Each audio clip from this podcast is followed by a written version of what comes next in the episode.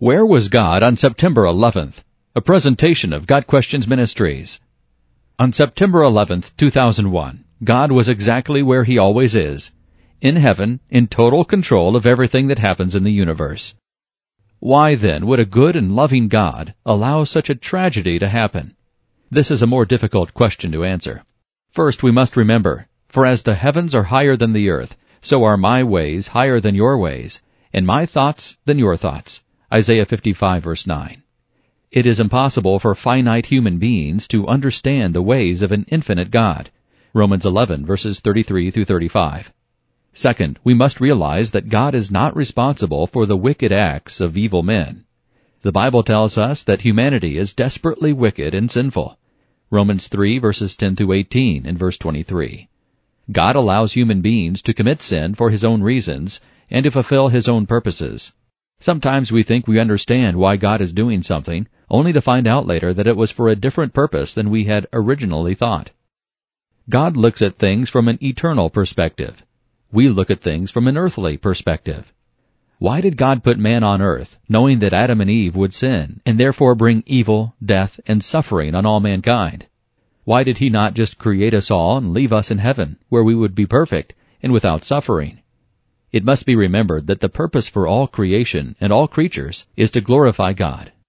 God is glorified when His nature and attributes are on display. If there were no sin, God would have no opportunity to display His justice and wrath as He punishes sin. Nor would He have the opportunity to show His grace, His mercy, and His love to undeserving creatures. The ultimate display of God's grace was at the cross, where Jesus died for our sins. Here was unselfishness and obedience displayed in his Son, who knew no sin, but was made sin for us, that we might become the righteousness of God in him. 2 Corinthians 5 verse 21. This was all to the praise of his glory. Ephesians 1 verse 14. When thinking of September 11th, we tend to forget the thousands of miracles that occurred on that day. Hundreds of people were able to flee the buildings just in the nick of time. A small handful of firemen and one civilian survived in a tiny space in a stairwell as one of the towers collapsed around them. The passengers on Flight 93 defeating the terrorists was a miracle in and of itself. Yes, September 11th was a terrible day. Sin reared its ugly head and caused great devastation. However, God is still in control. His sovereignty is never to be doubted. Could God have prevented what happened on September 11th?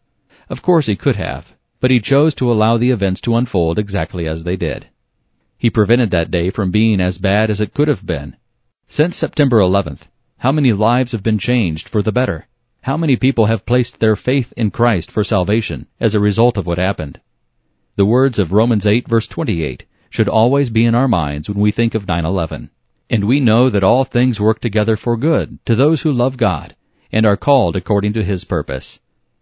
This has been a presentation of Got Questions Ministries, www.gotquestions.org.